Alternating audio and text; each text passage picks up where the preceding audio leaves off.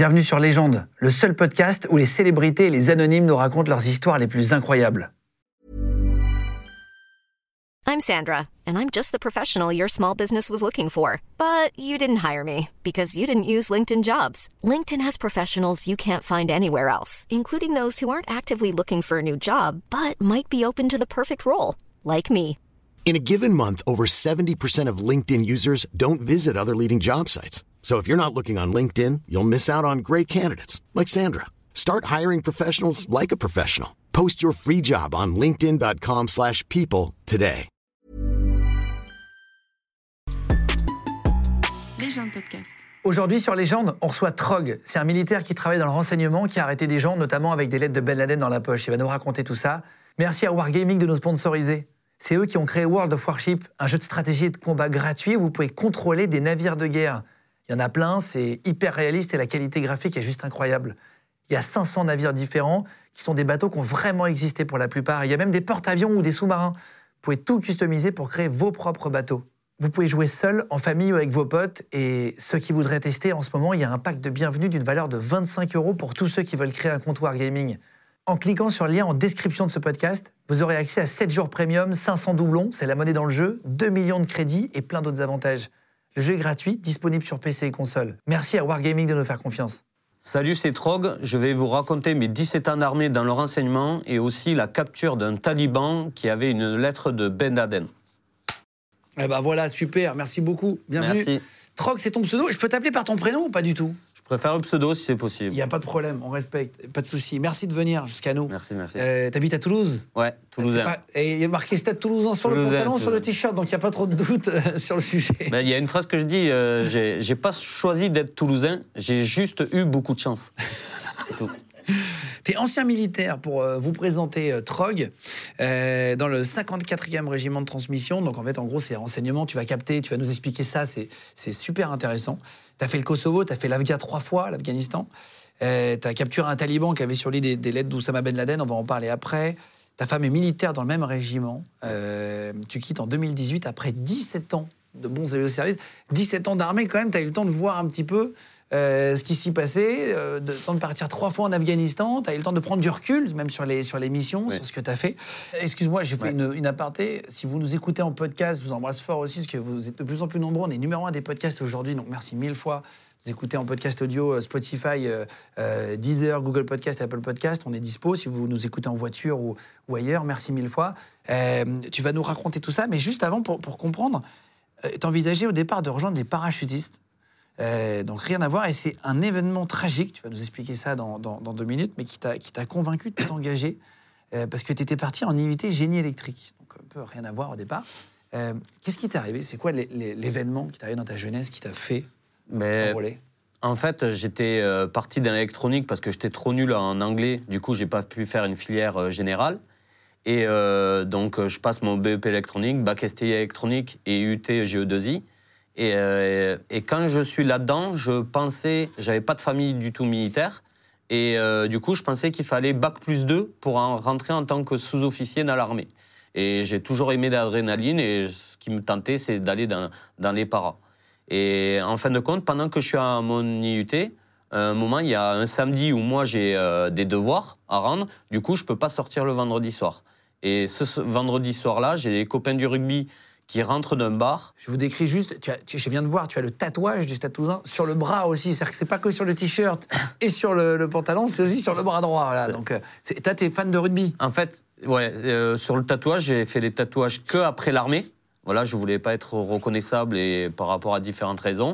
Et en fin de compte, quand j'ai fait mes tatouages, je voulais faire pas le Stade Toulousain euh, de base, je trouvais ça faisait un peu abusé, mais je voulais faire, je voulais faire non, mais je voulais faire un tatouage par rapport à Toulouse et par rapport au rugby.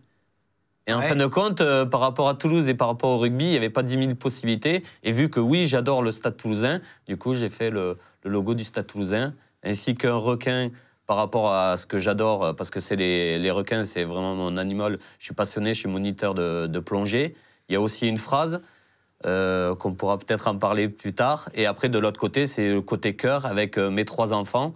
Et le taureau euh, par rapport à mon signe du zodiaque aussi. D'accord, magnifique. Bon, alors excuse-moi, je t'ai coupé parce que je pense que c'est- nécessaire même pour, euh, pour euh, vous qui nous regardez et tout de, de savoir à quel point tu été vraiment ancré euh, dans le stade Toulouse. Euh, et donc, excuse-moi, tu étais Mais- le vendredi soir. Donc c'était le vendredi soir. Moi, je faisais mes révisions vu que le samedi, j'allais avoir mes devoirs. Et en fin de compte, les copains rentrent d'un bar de Toulouse. Et euh, le copain, c'est Tony Larivière. C'était un copain de rugby.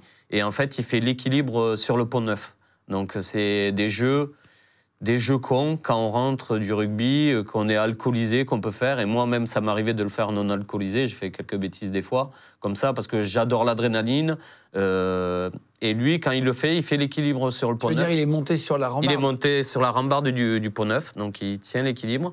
Et, euh, très haut, le Pont Neuf, pour ceux qui ne sont pas de Toulouse.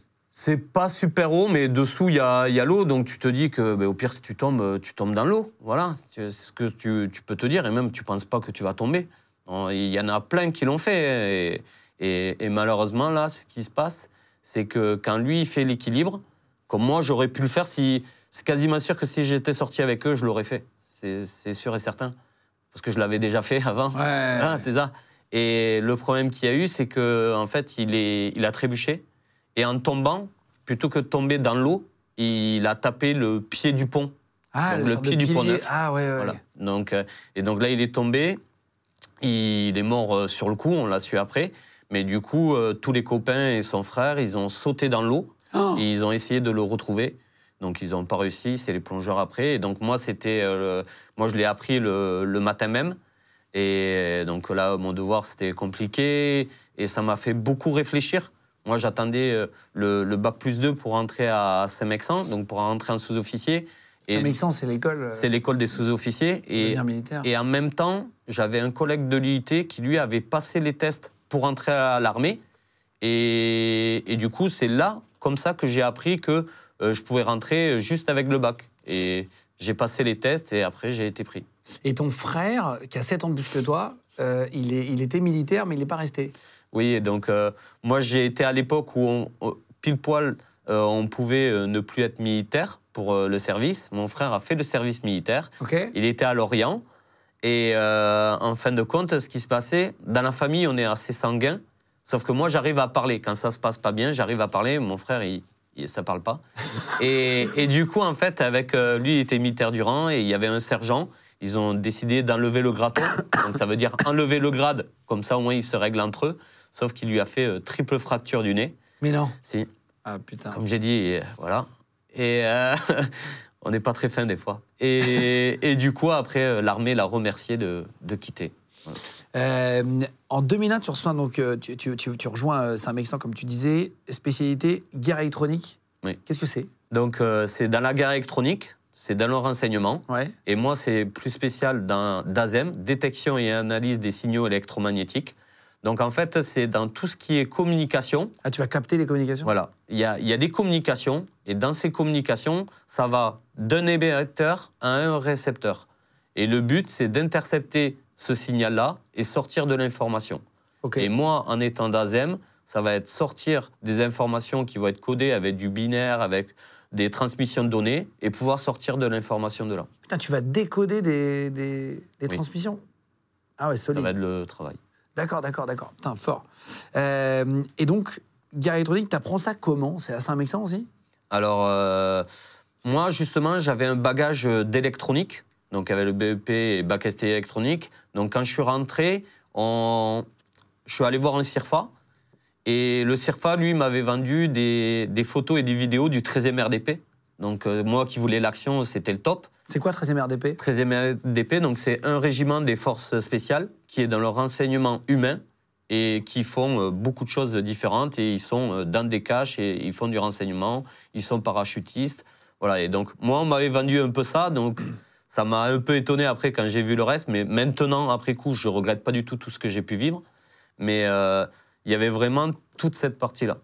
En, en 2002, tu intègres le 54e régiment de transmission. Tu pars en une première OPEX, une opération extérieure, donc une mission au Kosovo. Oui. La première mission en 2004, cette fois. Euh, Qu'est-ce que tu vas faire là-bas? Que du renseignement, du combat aussi? Tu, Ou toi, t'es jamais au combat? Alors, euh, moi, sur euh, d'autres opérations qu'on va parler peut-être tout à l'heure, j'ai été des fois au combat.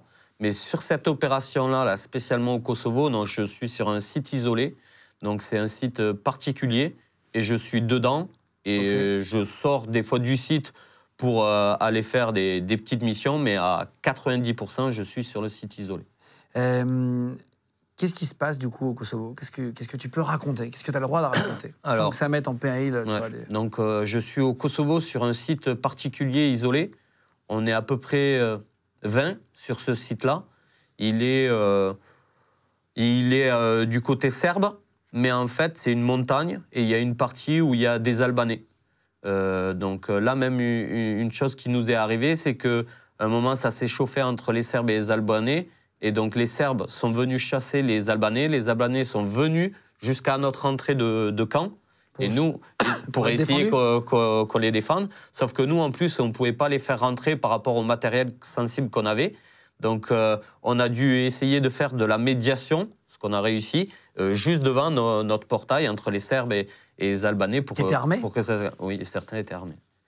Et là, est-ce que tu as peur Première mission, tu te retrouves là-dedans, tu dis waouh, c'est chaud quand même? Alors, euh, on se dit comme quoi c'est chaud, parce qu'au Kosovo, il y a eu des, des périodes plus chaudes et d'autres plus calmes ou quoi. Et là, ben, du coup, c'était très tendu.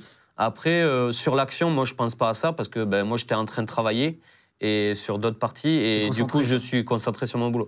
Plus il y a.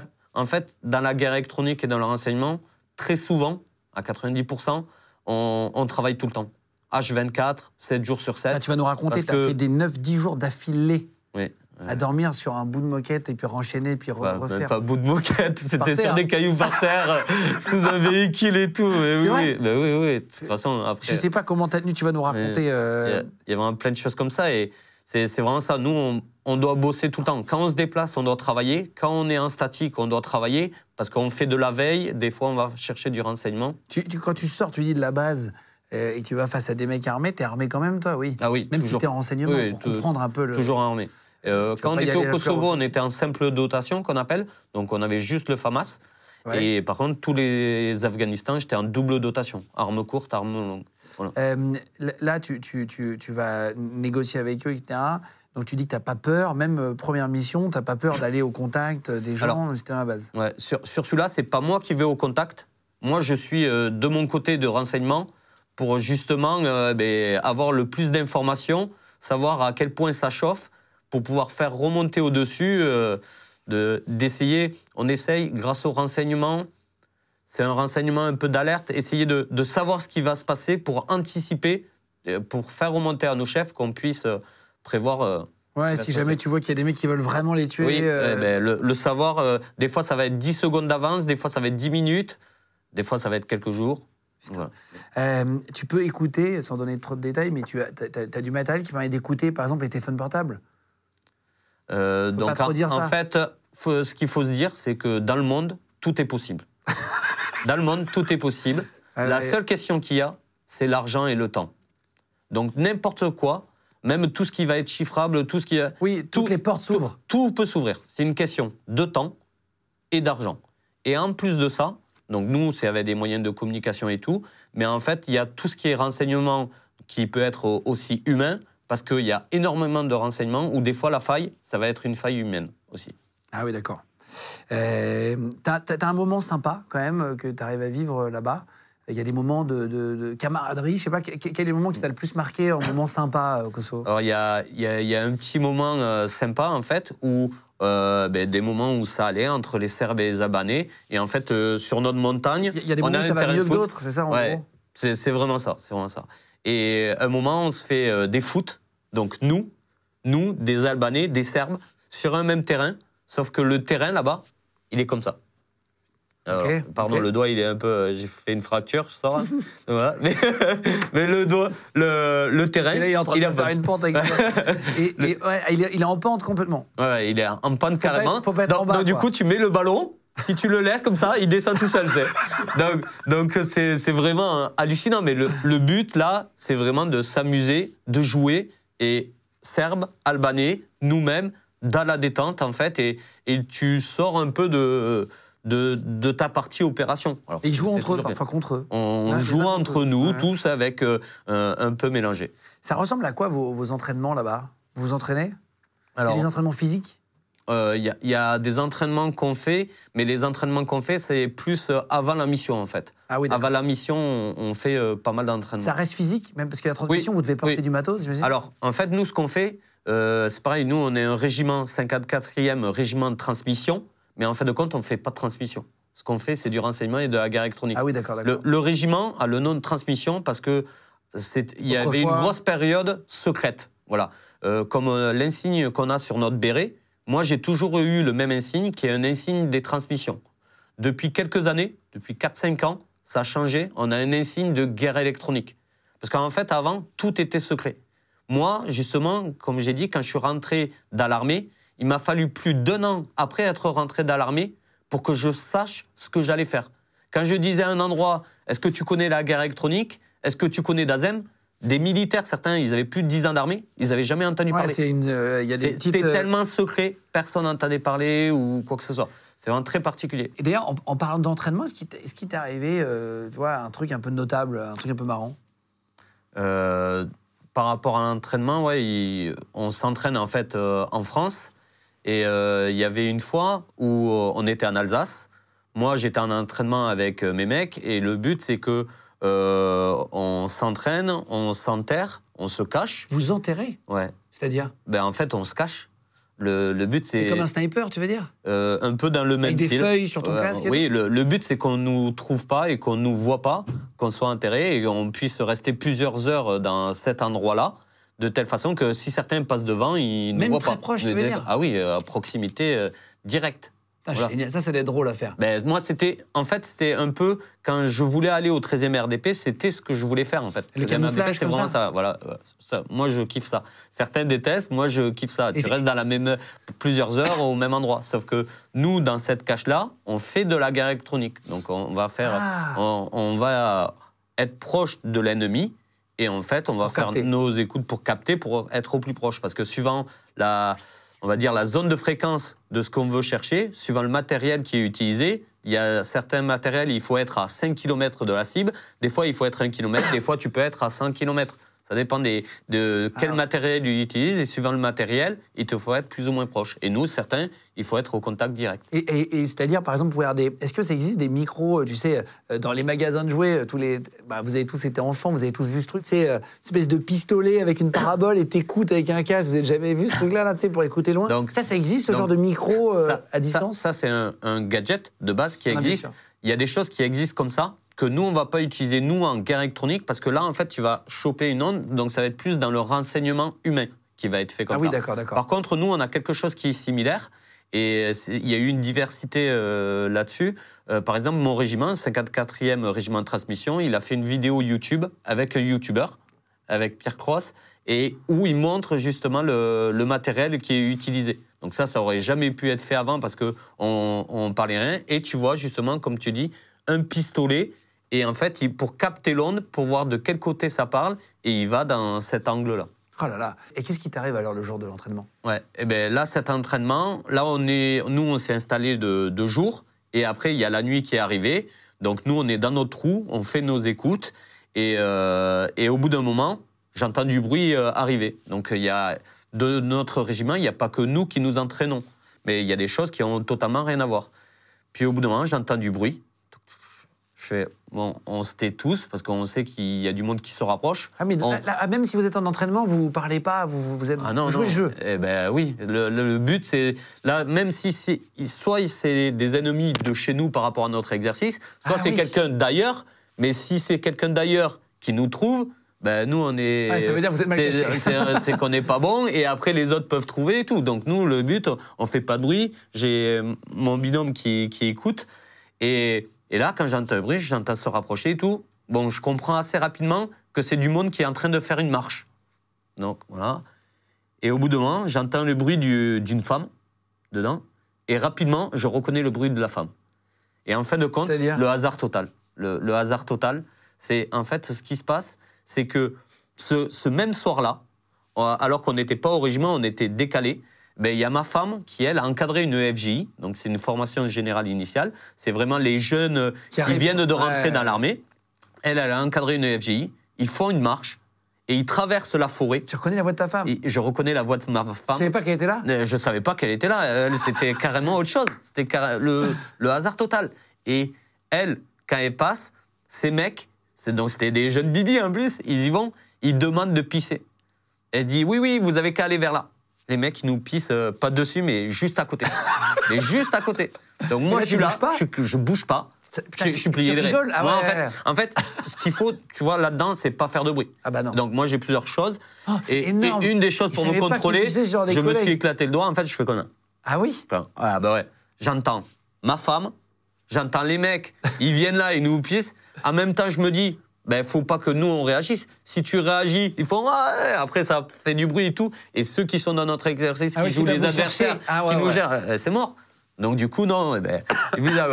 Et par contre, après un peu plus tard, quand ils sont partis et tout, j'ai envoyé un petit message à ma femme. Et j'ai fait, vous êtes passé vers là et tout, et il y en a un mort de rire. Ah putain, c'est Le- trop... le- ça c'est marrant, hasard. ça. C'est marrant. Euh, ils t'ont pas touché, ça va. Non non, ça tu me disais, parfois, tu peux rester plusieurs jours euh, caché. Ah, ben oui, Comment tu fais pour euh, les toilettes, etc. Si tu peux jamais sortir de la cachette. sac. C'est vrai? Oui. Mais c'est un enfer. Ben après, c'est le boulot. hein. Ah, le, le pire, le pire, c'est pas ça, en fait, qu'on va dire. C'est, c'est que. Mais même pour te détendre les muscles et C'est le boulot, mais on aime ça, en fait. C'est, très bizarre. C'est très bizarre, mais si le- moi, j'ai fait avec des copains euh, la ruée des Fadas, qui est, qui est un- une course de 8 km 5, où tu fais plein d'obstacles, et des fois, tu es totalement dans la boue, tu sais. Et ben, j'adore ça, en fait. Ouais, ouais. C'est- t'es- c'est- c'est- quand, quand tu es, t'es là. pff, et en fait, t'adores euh, être dans ce être dans la galère, c'est drôle. C'est ça. Quoi. Ouais. Mais, Non, mais euh, en, en- en vraie mission, c'était c'était arrivé parce que enfin, c'est c'est quand même. euh, Enfin, je, je, je me vois pas me cacher dans un placard pendant deux jours, tu vois. Ouais, mais on est, on on vraiment pas, dos, on est vois. vraiment pas dans, dans cet esprit-là. Tu es, vraiment dans une mission, tu as un objectif, et après, un- tu, tu peux, suivant l'émission, faire des, des rotations, donc déjà pour veiller sur le reste, surtout que nous, en plus, c'est encore différent. Tu as le renseignement humain qui est différent avec euh, donc le 13e RDP et le 2e RH. Et, et après, il y en a d'autres. Et après, nous, dans la guerre électronique, déjà, on n'a pas le besoin de, de voir forcément. Alors, on préfère quand on peut voir, mais nous, c'est l'écoute. Donc, euh, même si on est caché sous terre et qu'il n'y a rien qui dépasse, on peut quand même travailler. Alors, si tu veux bien, on va parler dans un instant de, de- de l'Afghanistan. Euh, juste avant, combien est-ce que tu as déjà tenu sans dormir? Parce que la- la- le sommeil, c'est quand même le plus difficile. Le manque de sommeil, c'est aucun être humain arrive à tenir au bout d'un moment. hein, tout le monde tombe. Mm. Euh, C'est quoi ton, ton vraiment ta, ta mission un peu difficile en termes de sommeil? On en parlera tout à l'heure, mais juste en termes de jours qu'on Ouais. comprenne sans dormir. Je saurais pas dire exactement. Franchement, je saurais pas dire. Je, je me suis pas amusé en fait à, à calculer la chose. Non, mais tu sais, quand c'est sachant- une nuit sans dormir, deux Je sais déjà, enfin, c'était hors militaire, mais on a fait un stream avec euh, Vétérans de France et on a fait 34 heures sans dormir.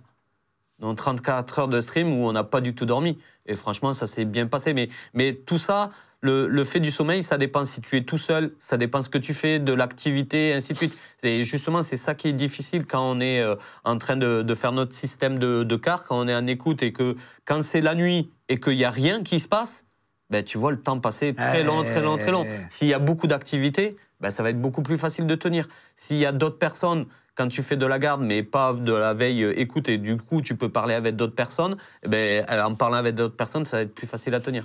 Mais ça peut être euh, ouais, facile. T'as déjà enchaîné, une- t'as déjà fait des nuits blanches sur le terrain? Oui, plein, plein. Et déjà deux nuits blanches d'affilée, non? Ça, c'est chaud, non? Je pense qu'au bout d'un moment, tu comprends plus rien. hein. En fait, ce qui, ce qui se passe, c'est comme ce que j'ai gravé sur ma peau, être et durer. C'est, c'est euh, ce qu'il faut, c'est tu sais pas ce qui va se passer plus tard. Donc, dès que tu as un moment Tu, tu qu'il te faut reposer, faut que tu te reposes. Ouais, tu- on était un moment en Afghanistan et, et tu sais que, que tu as 15 minutes où tu vas être tranquille. Il y en a d'autres qui font la sécu et tout. Tu as 15 minutes où tu sais où tu peux être tranquille. Mais vas-y, profite-en pour dormir. Putain. Parce que ces 15 minutes où tu dors, ça, ces 15 minutes, ça va être très bien pour ton repos. Même si tu vas somnoler, ça va être très bien pour ton repos. Parce que peut-être que deux heures après, tu vas justement avoir euh, Te faire 40 attaquer, heures, et tu vas 40 devoir- heures où tu pourras pas. Ouais. Voilà. Donc, tu, Ouais. tu vas jamais te dire, ben, on verra ce soir pour dormir. Non. Tu as une pause, Ouais, t'as une fenêtre de tir. t'as une fenêtre, faut au truc. 2005-2006, première mission en Afghanistan. Tu pars combien de temps? Donc, euh, au tout début, on est prévu de partir 4 mois, sauf qu'on apprend au bout de 3 mois qu'on est parti pour 6 mois. Oh putain. Donc, euh, voilà. Une demi-année. Euh. Une crainte quand tu sais que tu pars là-bas, avant ou pas? Donc, pas de crainte. Perso, pas de crainte. Parce que c'est mon premier Afghanistan. Parce que ça fait partie du premier Afghanistan. C'est les missions ARES. Donc là, c'est pour le mission ARES 6. Euh, on est fiers d'y aller. On a envie d'y aller. On a envie d'utiliser tout ce qu'on s'est fait avant pour s'entraîner et tout. C'est pour l'utiliser Oui, en ça, mission. ça, c'est ça. Donc le but, c'est c'est une- c'est concrétiser tout ce qu'on a travaillé. Donc le but, c'est là-dedans. Et en plus, euh, j'ai la chance que, euh, en fait, sur notre euh, compagnie, c'est mon commandant d'unité, donc mon chef, qui euh, va sélectionner des personnes après deux ans de commandement. Donc ça fait deux ans qu'il nous commande. Ouais, il te connaît. Ça fait deux ans qu'il commande 100 personnes. Et sur ces 100 personnes, il va en choisir 10. Donc en fait, tu as, un côté en plus sélection qui te met un peu de, Oui, de oui, oui. fierté euh, Oui, là-dedans. oui, c'est Voilà. pour l'ego, c'est Ouais, agréable. pour, pour ça, c'est vraiment agréable. Voilà, vraiment tout à fait. Et en plus, sur RS6, donc, on est euh, intégré dans le COS. Et donc là, on est. euh, Avec les euh, forces spéciales. Avec les forces spéciales. Et on est pendant, euh, pendant six mois, du coup, euh, 200 personnes. Donc, euh, on va dire à peu près presque 190 forces spéciales et, et nous intégrés dedans. Ah ouais, d'accord. Voilà. Euh, donc il a pris les 10 bons euh, en qui il avait confiance. Oui. J'imagine il prend pas les pipes, euh, c'est un peu pas trop fiable et tout. Voilà, euh, Pour partir là-bas, t'es obligé de prendre les gars. Là, tu frôles la mort pendant une mission, euh, avec un peu un coup de chance. Euh, Est-ce que tu peux expliquer ça? En Afghanistan celle par rapport à. À la mine. Ouais.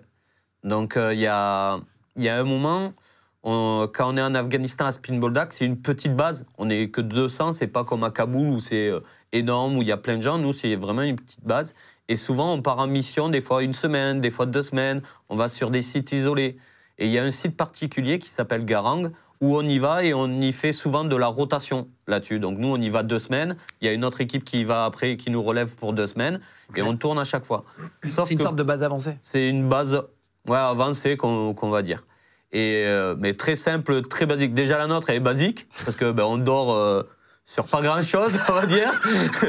mais là-bas, c'est plus basique. En fait, sur notre base à Spinbodak, on a des toilettes, c'est des chiottes turques. Sur, sur la base à Garang, c'est deux planches de bois. Ah ouais, Voilà. ok, ok. C'est vraiment- Et donc, pour aller à Garang, on est obligé de passer par un endroit qui est euh, particulier. Et en fait, on est obligé de passer par ce chemin-là. Et euh, on passe par là. Et quand on passe par là, on arrive à Garang. Donc, on passe là, c'est la nuit. On y passe la nuit. Donc, on, on roule des fois de jour et des fois de nuit. Certains moments, on préfère la nuit vu que c'est plus discret, euh, moins visible et tout. Et en fin de compte, une fois qu'on arrive à Garang, nous, par rapport à notre travail de renseignement, on arrive à avoir une information que on, euh, ben, la veille, quand on a roulé, on est passé sur une mine, sauf que c'était une, mine radiocommandée. Et euh, Ah, la des personne- mines avec une, Ouais. un bouton, quoi. c'est pour ça, en fait, il y a plein de systèmes différents. C'est un peu comme le chat et la souris, le virus, antivirus. Eux, ils cherchent à nous taper et nous, on essaye de lutter contre ça. Donc, il y a des mines où tu roules et ça va péter. Il y en a, elles sont radiocommandées et après, il y a même d'autres systèmes. Et le but, c'est que quand on est dessus, eh ben, il fasse péter. Et nous, on était passé dessus, mais le mec, il s'était endormi. Comment tu sais ça? Ben ça, nous, on le sait par le renseignement après du, de celui qui s'est endormi qui a fait remonter l'information. Tu veux dire, en fait, en gros, il a appelé son Il chef. a appelé. euh, Et toi, t'as entendu l'appel? ouais. Mais non, incroyable. Et donc là, là, là quand, quand tu entends l'info, waouh, tu dis, mais c'est vrai et tout. Donc je redemande la traduction au, au trad qu'on a avec nous. Et le mec, il, Il dit, fait- pardon, je me suis endormi, en gros. Euh, en fait, il, il explique comme quoi, ouais, on, on était passé sur la mine et tout. Et, mais que lui, il s'était endormi, du coup, il n'avait pas déclenché. Et il se fait engueuler par son chef? Ben, là, c'était pas peut-être directement le chef. Moi, j'ai récupéré l'information qui communiquait avec quelqu'un, comme quoi on était passé euh, dessus. Ah, waouh. Ça fait bien réfléchir. euh, y, a- il y a les Américains avec vous? Oui. sur base. Qu'est-ce que tu remarques tout de suite quand tu arrives en tant que Français sur une première mission en Afghanistan et que tu, tu vois les Ricains Qu'est-ce que- qu'est-ce qui te marque? Ben, en fait, ce qui se passe, c'est que euh, là, ce qu'on est à Spinball Dak, on est là euh, pour aider aussi, euh, pour travailler avec les forces spéciales américaines, et on a le soutien des Américains. Donc, euh, côté logistique, le soutien américain, c'est vraiment top. Euh, tu demandes un truc, tu reçois, c'est ça, c'est vraiment top. Ça veut dire quoi? Les- Attends, parce que les gens, ils- Ouais. ils- pour, euh, c'est- moi, ça me parle pas. C'est-à-dire quoi, soutien logistique? Soutien logistique, euh, tu as des besoins, ils appellent quelqu'un, un avion, il arrive et il te largue euh, Avec un que parachute besoin. Comme Ouais. dans euh, PUBG Je sais pas si on va raconter, mais il y avait une Non, non, non. anecdote comme ça. Ah, de quoi? C'est quoi? Ben, en fin de compte, c'est assez euh, particulier où ben, on est en mission. On part une pour- vraie mission. Une vraie mission. On part guerre. pour deux semaines. Et donc, quand tu pars, il te faut prendre euh, ton eau, ta nourriture, et tu prends par rapport à ta durée de mission. Tu rajoutes à la rigueur un jour des fois, mais des fois ça dépend de ce que tu vas pouvoir porter, si c'est une mission pédestre ou si c'est véhicule et tout, euh, ça va te limiter en fait. Et aussi, nous, en guerre électronique, tu as tout ce qui est batterie, tout ce qui est matériel et tout. Donc, chaque fois, tu es limité par le poids. Là, la mission, elle est prolongée. Parce que vous n'avez pas d'électricité sur les bases de. Ah non. Pas de surtout pas quand on est en mission. Quand, quand on est en mission qu'on bouge, non, tu peux, tu peux pas. T'as pas de petits panneaux solaires Euh, pas, à l'époque, ça a commencé un Parce peu les les panneaux solaires. maintenant, moi, j'en ai, tu vois. Mais À, l'époque, moi, c'était donc 2005-2006, Ça existait ça a commencé et c'était pas aussi optimisé. Ouais. À la rigueur, tu le mettais quand tu étais arrêté pour te recharger une batterie, mais que tu n'allais pas utiliser en direct, que tu allais utiliser plus tard. Voilà, c'était pour dépanner en attendant, on va dire. Et, euh, et là, du coup, il y a un de nos capitaines qui euh, demande, il demande donc euh, des vivres, de l'eau, tout, et des batteries. Et en fait, il rajoute pour déconner, il demande une boîte de préservatifs. Et là, on arrive, l'avion il passe, il largue le parachute, et quand il largue le parachute, ça atterrit, ça, enfin, ça tape bien. Ouais. Déjà, nous on arrive, t'as un tiers de l'eau, des batteries, tout éclaté. Voilà, avec Ah, c'est vrai? ouais, la moitié, enfin un tiers euh, bien éclaté. Et on trouve un carton et ils avaient mis euh, les préservatifs en fait. Et en fait, je pense que peut-être ça peut servir à d'autres trucs, ils posent pas de questions. Ouais. Peut-être qu'ils se disent ça peut servir de housse pour un, un truc. Non, mais tu sais, tu peux être un téléphone, ça protège. En fait, tu Oui, tu, pourrais l'utiliser, tu pourrais l'utiliser pour d'autres choses. Là-dessus, je suis, Je je pense d'accord. qu'ils réfléchissent pas. Mais je sais pas. Je- je- on s'est posé la question est-ce que c'était ça ou est-ce que nous, le capitaine qui l'a fait, c'était pour rigoler Et est-ce que eux, ils ont fait bon, allez, on rentre dans le délire, Ah, oui. ça va détendre Parce que là, t'es es à deux semaines de mission, tu es prolongé, t'as la fatigue et tout. Euh, c'est dur. Euh, en Afghanistan, l'une des choses dures là qu'on avait, c'était euh, l'amplitude de température. On pouvait avoir pendant la nuit moins 10 degrés et pendant la journée 30 degrés. Bah, ah Donc ouais, du coup, ça fait t'as 40. une amplitude de 40 degrés. C'est énorme. Ah, c'est énorme. Physiquement, C'est énorme. physiquement, tu as les- la, la, la peau des mains, Ah, les lèvres, tout. Tu, ramasses. Donc, Putain, 30 degrés, c'est l'été en France. Ouais, ben, dans le c'est ça. sud, et moins 10, c'est l'hiver dans c'est les ça. Alpes. Et en fait, tu as tout ça. Et même là-dessus, nous, côté équipement, il te faut des équipements pour l'un, pour l'autre et tout. Putain, ça c'est chaud, parce que la journée, tu marches, t'es t'es en short, quoi. C'est- Et, et donc, du coup, peut-être qu'ils ont mis ça juste pour, euh, pour rentrer dans le jeu, qu'on rigole. Et on a rigolé, on a fait des, des ballons en plein milieu de, de la verte, comme ça. Et, euh, et attends, et vous avez, vous avez le droit d'être en short? Alors, Quand il euh, 30 degrés, quand même, ou pas Donc, tout ce qui était euh, mission, quand on était en mobile, on n'était pas en short, on était en pantalon. Quand on était sur base, sur Spin Boldak, on avait des parties où, où on était en short. Mais c'est vrai que même la particularité qu'on avait, sur tous mes Afghanistan, c'était très différent. Mais sur celui-là, on était donc avec le COS et on était tout en léger. Le but, c'était d'être en léger. Donc, on avait euh, en tenue, mais en fait, on n'avait euh, pas les gros gilets pare-balles. On avait juste une plaque devant, simple, et une plaque derrière. Ah oui. Sur les véhicules, c'était pareil. Les véhicules, on n'avait pas de pare-brise, pas de protection, pas de fenêtre et tout. Il Ah fallait ouais. qu'on puisse bouger euh, Ouais. d'un côté de l'autre, sauter du véhicule, tout rapidement. Le Ah. but, c'était la mobilité. Eh, c'est quand même des vies euh, sportives. hein. Quand t'écoutes la 40 degrés d'écart dans la journée. Euh, donc tu fais une première mission avec le premier euh, là-bas, qui est les forces spéciales qu'on embrasse, qui sont dans le sud-ouest. Qu'est-ce qui se passe? Mais en fait, Quel est on- le but de la mission? La, mission, là, c'est euh, souvent, nous, la guerre électronique, on va faire du renseignement. Et quand on fait du renseignement, ça peut être du renseignement pour aller chercher des informations, pour dire ce qui va se passer dans le futur. Ça peut être du renseignement, comme peut-être on racontera plus tard, de sécurité, où je peux prévenir comme quoi on va se faire attaquer et du coup on va réagir euh, là-dessus. Et des fois, ça peut être du renseignement pour aller chercher quelque chose. Et donc là, euh, c'est très rare, mais là c'était le cas. Ils avaient décidé de d'aller chercher une sonnette. Donc une sonnette, c'est euh, en Afghanistan. Donc le paysage déjà, il est super joli. Euh, franchement, moi, ça. se- Pareil, il y c'est aurait- très beau, les montagnes C'est et super tout, hein. joli. Franchement, moi j'aurais adoré là-bas faire des treks ou du parapente. Du tourisme Voilà, trek ou parapente, par exemple, le paysage est vraiment super joli. Et en fin de compte, là, la mission qu'on se dit, c'est d'aller chercher une sonnette. C'est une personne qui va être en haut d'une montagne et qui va dire nos déplacements. Parce qu'en fait, vu qu'il faut s'imaginer, c'est c'est euh, vraiment une vallée et du coup, tu as des montagnes et tellement il y a de distance entre, il y a quelqu'un qui va être en haut d'une montagne et qui va dire ils sont à tel endroit, Ah, ils ouais, se déplacent ouais. là, ils se déplacent là. Et même, il y a certains villages où, quand on quitte le village, ben, en fait, ils font des signaux de fumée. Mais non Donc tu pars du village. Comme les Indiens. Voilà, tu pars du village, tu vas vers un autre village. Visuellement, tu as 10 km entre les deux villages, mais tu les vois, tellement il n'y a rien au milieu. Et en fin de compte, quand tu pars du premier village, tu as les signaux de fumée, manière de dire aux autres, ben, ils arrivent. Voilà. Incroyable. Certains font ça. Et ça, tu dois décrypter aussi, toi? Bah là, non, pas sur les signaux de fumée. J'ai pas de, de niveau sur les signaux de fumée, mais tu comprends très bien que, Ouais, qui sont en train de que se passer voilà, c'est en train de se passer un mot. Ah Et à côté de ça, donc là, le but, c'est d'aller chercher une sonnette, et c'est quelqu'un qui, qui dit euh, nos déplacements. Une sorte, donc, de, une sorte de chouf. Oui, c'est ça, c'est vraiment ça. Comme, euh, voilà, qui va, qui va prévenir l'arrivée de la police euh, Tout à dans- fait. dans des quartiers. Et dans la guerre électronique, on a plusieurs choses qu'on peut faire. Et il y a une partie, c'est la goniométrie. Et donc, euh, moi, là, c'était ce que je faisais à ce moment-là. Donc, dans mon véhicule, en fait, je, j'entends que ça parle. Je vois où c'est que ça parle. Le but, c'est de donner une direction. Donc, je donne un azimut et je peux dire, il est dans cet axe-là. Par contre, quand je donne Je l'axe, sais pas ce que c'est qu'un azimut, mon ami. En fait, je sais qu'on dit tout azimut, c'est Ouais. tout feu, tout flamme. un azimut, en fait, il faut se dire comme quoi tu as une boussole. Tu vois une boussole Oui. ben, en fait, par exemple, si tu vas direction nord et que tu dis je vais tout le temps au nord, ben, tu vas azimut nord. C'est une direction. Ah, ok, bah, tu vois, bah, mais je te remercie. Je sais pas si Voilà. vous le saviez euh, ici. tu vois, bah, non, bah voilà, parfait. Ça, on apprend Ouais. un mot tous ensemble. hein. Je préfère poser la question Ouais, que, fait, que pas- faire semblant de savoir. hein. Comme ça, au moins, j'ai appris quelque chose aujourd'hui. De toute façon, euh, avant de le savoir, on ne le savait pas. c'est un peu comme toi. Et puis avant, de, avant de savoir faire, on savait pas le faire. voilà. C'est ça. Euh, ça me permet d'ailleurs de me sortir de beaucoup de situations cette fois. Euh, D'accord, ok. Donc, pardon, et donc- excuse-moi. Et donc, du coup, là, moi, j'ai un azimut, mais par contre, je ne sais pas la distance. Je ne sais pas si la personne, elle est à 5 km, 10 km, 20 km. Je sais que par rapport, vu que j'arrive à la capter, elle n'est pas à 100 km par rapport au matériel qu'il utilise. Je sais que c'est pas aussi loin. Mais je ne sais pas à quelle distance il est. Sachant qu'en plus, il peut y avoir des fois deux personnes qui parlent.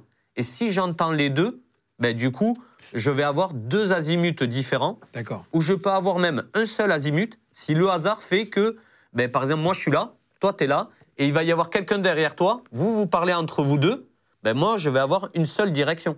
Et donc du coup, là, le but c'est, on a cet azimut-là, moi après, avec euh, une autre équipe du commando marine, on se déplace de 5 km sur le côté pour donner un autre azimut. Ah oui, voir si c'est à peu près précis. Voir, voilà. Après, il faut espérer que cette personne qu'on essaie de choper n'ait pas bougé. Si elle a bougé, ça va nous donner, ça va pas être bon. Putain, c'est quand même précis, hein, votre, boulot, c'est ouais, c'est surtout un gros travail parce que, comme j'ai dit, s'il y a Faut deux personnes, il faut que tu fasses attention à différencier les deux. C'est pour ça que souvent en guerre électronique, souvent on aime bien avoir trois, trois capteurs, on appelle ça, pour que les trois capteurs soient au même endroit, au même moment, donc à trois endroits différents, et que chacun donne un azimut. Ça triangularise. Voilà, c'est vraiment ça. Et du coup, ça te donne le point. Mais là, vu qu'on ne pouvait pas être plus, c'est moi-même, en nous déplaçant, qui avons donné une position. Et là, je dis, ben, non, si ça n'a pas bougé, pour moi, la là personne, il est là. On regarde sur le, sur le plan, et c'était en haut d'une montagne. Du coup, on commence à se rapprocher de, de cet endroit-là. Et quand on se rapproche, donc nous, on est avec les commandos marines, Ah y a oui, t'es du quand même avec des mecs solides Ouais. autour de toi. Parce nous, que si nous, en fait, que- on fait la guerre électronique, donc on est au contact direct, mais on n'est pas là pour tirer ou Oui, quoi que ce soit. le- le Euh, on- on- déjà, on ne peut pas tout faire. Euh, Je ne peux pas écouter et tirer en même temps et ainsi de suite. Donc, c'est vraiment ça. Donc, nous, on est avec les commandos marines. Il y a ceux du premier PIMA. Il faut s'imaginer la montagne un peu comme une pyramide et que tu as par exemple trois points. Donc, nous, on est avec les commandos marines. Trois faces. Trois faces. Ouais. Il y a un endroit où il y a le premier PIMA et il y a un endroit où il y a les forces spéciales Et tout le américaines. monde remonte. Le but, c'est on est là, on essaye de voir, un peu comme euh, ce que tu m'as fait faire, on essaye de voir le mec, on ne voit pas. Et en fin de compte, là, les forces spéciales américaines décident de faire un tir de mortier, de telle manière de taper un peu sur la montagne et essayer de faire bouger. D'accord? Ils font leur tir. Et là, donc nous, on est comme ça. Ah, le, gars, Bah, il est, voilà. le gars, il est sur la montagne. Le, mec, il est sur la montagne, mais côté- lui, il ne sait pas qu'on arrive. D'un côté, t'as les forces spéciales américaines, de l'autre, le COS, enfin le, le, premier for- pays. force spéciale commando marine et force spéciale première ça, co- ça pue quand même. Pour lui, oui. Pour lui, oui. Et lui, il ne sait pas qu'on arrive ou, ou Ah oui. Et moi, j'entends en plus en ce moment-là. Et euh, Ah oui, on entend qu'il pas commence à s'exciter. Je sens qu'il commence à s'exciter, il sent que ça se rapproche et tout. Mais il bouge pas. Et en fin de compte, les forces spéciales américaines, quand ils font leur tir de mortier, ben en fait, sur la pyramide, faut se dire que c'est allé trop loin. Sauf qu'en allant trop loin, ça a tapé entre nous et ceux du premier PIMA. Putain, ah waouh. Donc tu vois, pouf Ah, waouh. Et là, tu es là, waouh, on a eu chaud, on a eu chaud, et après, ben, tu, tu restes, tu continues dans, dans l'action, parce qu'en fait, lui, la sonnette, il a eu peur, il a commencé à se barrer. Ceux du premier paiement, ils sont montés, ainsi que les forces spéciales américaines. Ils ont réussi à l'attraper. Il s'est rendu? Ils, donc, euh, ben, ils ont réussi à l'attraper. ils ont réussi à l'attraper. Et quand ils l'ont attrapé, c'était les forces spéciales américaines qui se sont occupées au niveau de l'interrogatoire. Par contre, nous, ceux du premier aussi, ils sont allés euh, voir à l'endroit où il était. Et du coup, en fait, le, le but, c'est que les- ceux du premier RPMA sont allés voir où c'est que la sonnette s'installait pour voir s'il y avait, vu qu'il s'était barré euh, Ah vite fait. une cabane. Voilà quoi comment c'est fait et même ça te permet de voir euh, comment il est installé pour essayer de voir la prochaine fois euh, comment ils peuvent être installés, s'il a laissé des choses et tout, s'il a laissé des moyens de transmission pour essayer de voir qu'est-ce qu'ils utilisent, voilà un, un peu tout ça. Et là-dedans, ils ont trouvé des, des informations, ils ont trouvé des lettres et il y avait des lettres de remerciement de Ben Laden. Des vrais Des, dire de sa main des, des lettres de, de sa main de Ben Laden qui le remerciaient par rapport à son travail euh, qu'il effectuait. Ah, Donc, voilà. euh, quand toi, tu es là, tu as une certaine fierté d'avoir réussi à, à attraper cette personne. Ouais, bien sûr, bien sûr, bien sûr. Toi, tu le vois, ce gars-là? Moi, je le vois de, de loin, mais je le vois. Ouais, c'est ça, d'accord, il a arrêté, etc. Quand vous savez qu'il a arrêté, vous repartez, vous? Voilà, moi, moi j'ai encore le reste parce que même quand, quand lui est attrapé, on est, on est en Afghanistan. Donc, euh, ça ne veut pas dire qu'on ne va pas se faire attaquer ailleurs ou quoi. C'est ça, c'est toujours non-stop, hein, de toute façon. Est-ce que ça t'est déjà arrivé, dans le renseignement, justement, de, de- de prévenir euh, une attaque euh, ennemie réelle, avec une roquette, avec une attaque de mecs, etc., et de sauver des collègues? Oui, donc ça nous est arrivé quelques fois. Il y en a un particulièrement que je me souviens bien. C'était, on était à Ouzbin, lors de mon troisième mandat en Afghanistan. On était au niveau de Torah, nous, d'habitude, et là, on faisait une mission au niveau d'Ouzbin. Et quand on était à Ouzbin, on était sur la, sur la COP. Et euh, en fait, ce qui s'est passé par rapport à, à notre renseignement qu'on pouvait faire, nos écoutes, on a su qu'on allait se faire attaquer. On a su que c'était euh, prépondérant, ça allait vraiment arriver très vite. Du coup, j'ai pu prévenir dessus le commandement et on a pu mettre la sirène d'alarme. Du coup, quand on a mis la sirène d'alarme sur la, sur la FOB, du coup, tout le monde est allé soit à son poste de garde, soit des zones de sécurité. Tu as des U-Haul, tu as des parties où tu peux être en, en sécurité. Sorte de bunker. De bunker, voilà, on va se dire, c'est un peu ça. Le but, c'est éviter que les gens soient dans leur tente, parce que là, on dort dans des tout petits tentes ou des zones à l'arrache. Et si tu prends là-dessus, ben, t'es mort hein, aussitôt. C'est c'est pour ça que, comme je dis, j'ai eu énormément de chance. Et en fin de compte, là, quand on a fait péter la sirène, tout le monde s'est mis en poste. Et dix minutes après, on s'est fait attaquer. Et c'est même une des fois où, euh, ben, on fait pas ça pour ça, hein, mais une des personnes est venue me voir après et m'a dit euh, merci. Ah, c'est vrai? que, ouais, il m'a dit merci. Parce qu'en fin de compte, si on n'avait pas prévenu, on n'aurait pas fait signer, signaler l'alerte. Et après, on s'est fait tirer dessus. On a eu un tir de, de mortier dessus. Et en fin de compte, euh, ben, tout le monde n'aurait pas été en zone de sécurité. Et euh, quelqu'un aurait I'm Sandra, and I'm just the professional your small business was looking for. But you didn't hire me because you didn't use LinkedIn jobs. LinkedIn has professionals you can't find anywhere else, including those who aren't actively looking for a new job but might be open to the perfect role, like me. In a given month, over 70% of LinkedIn users don't visit other leading job sites. So if you're not looking on LinkedIn, you'll miss out on great candidates like Sandra. Start hiring professionals like a professional. Post your free job on linkedin.com/people today. Pu euh, mourir. Ah, c'est vrai, parce que ça a touché, par exemple, une tente, etc. Ah oui, oui, ça a touché à côté. Ah, c'est vrai? Oui. Ah oui, donc tu as sauvé des gens Ah oui, oui, c'est aussi des- agréable de travailler, de se rendre compte de son utilité. c'est vraiment l'intérêt du, du travail qu'on a fait et tout. Et c'est même ce qui a fait jouer que, que je parte sur mon troisième Afghanistan. C'était, euh, je ne sais pas si on en parlera plus tard ou quoi, mais euh, ma mentalité sur le premier Afghanistan, sur le deuxième et sur le troisième était totalement différente. Alors, je- attends, on, on va y venir, mais pour finir sur, euh, sur la première fois, euh, est-ce que tu as des moments de détente? On parle des moments d'action, des moments durs, des moments superbes que tu as vécu, où tu as sauvé des gens, etc. Est-ce que tu as des moments de détente sympas, des moments où tu peux te relaxer aussi? Pendant six mois, c'est long quand même. Pendant six mois, c'est long. Tu es toujours en activité, toujours à fond, et surtout, tu as des moments où, euh, où tu es tranquille et d'un coup, ça peut repartir. Donc, c'est toujours difficile. Déjà, moi, je bois pas et je fume pas. Donc Non, mais vous avez des soirées, même sans boire, tu vois, mais est-ce que tu as des soirées de camaraderie où tu te marres le soir Oui. quand même, où tu peux a- a- rire, tu vois? Il y, a- y a quand même, euh, ben, par exemple, moi j'aime bien le poker. Et donc, à un moment, il y avait la période poker. Donc, euh, il y a des fois où on se faisait des pokers, tu vois. Ah oui, donc t'as quand même des moments, Ça, t'as quand même un petit moment de détente euh, comme ça, mais tu fais toujours gaffe. Après, il y avait des moments où des fois, il y avait. euh, ben, des fois, tu manges pendant des mois des rations de combat, en fait. Des trucs. euh, Ouais, t'en peux c'est plus, quoi. c'est pas top. Surtout quand, Et quand encore, tu c'est manges pas toujours mauvais en. France, hein. Non, franchement, sur les Français, On a on, les pas mal. meilleurs, je crois. Alors, Même meilleurs on que a, les on a- Américains. on a parmi les meilleurs. Voilà, pour moi, c'est les, c'est les meilleurs. On a parmi les meilleurs, mais ce qu'il y a, c'est que si tu manges toujours les mêmes, c'est ça qui est commun. Par exemple, tu as 20 menus différents, Ouais. mais si tu manges toujours le menu 1, bah, au bout d'un moment, c'est ça qui va être compliqué, tu vois. Et souvent, c'est premier arrivé, premier servi. Et même ce qui se passait, qui était marrant, c'est que nous, au bout d'un moment, au bout d'un mois, on échangeait nos rations françaises contre les rations américaines et inversement. Ah, pour pouvoir échanger, peu, bah, pour ouais. pouvoir échanger. Et du coup, eux, c'est tout yophilisé. Donc c'est vraiment très différent. Ah, c'est vrai ouais, ouais, c'est Ils vraiment. mangent mal, les ricains C'est différent, on va dire. Après, comme, comme tu m'as parlé, j'avais pas fini tout à l'heure, c'était que. euh, Qu'est-ce qui m'a impressionné le plus côté américain, c'est que les Américains, la plupart des forces spéciales américaines, et c'était très costaud, très gonflé, Très on va solide, dire, ouais. très très dans le muscle, on va dire.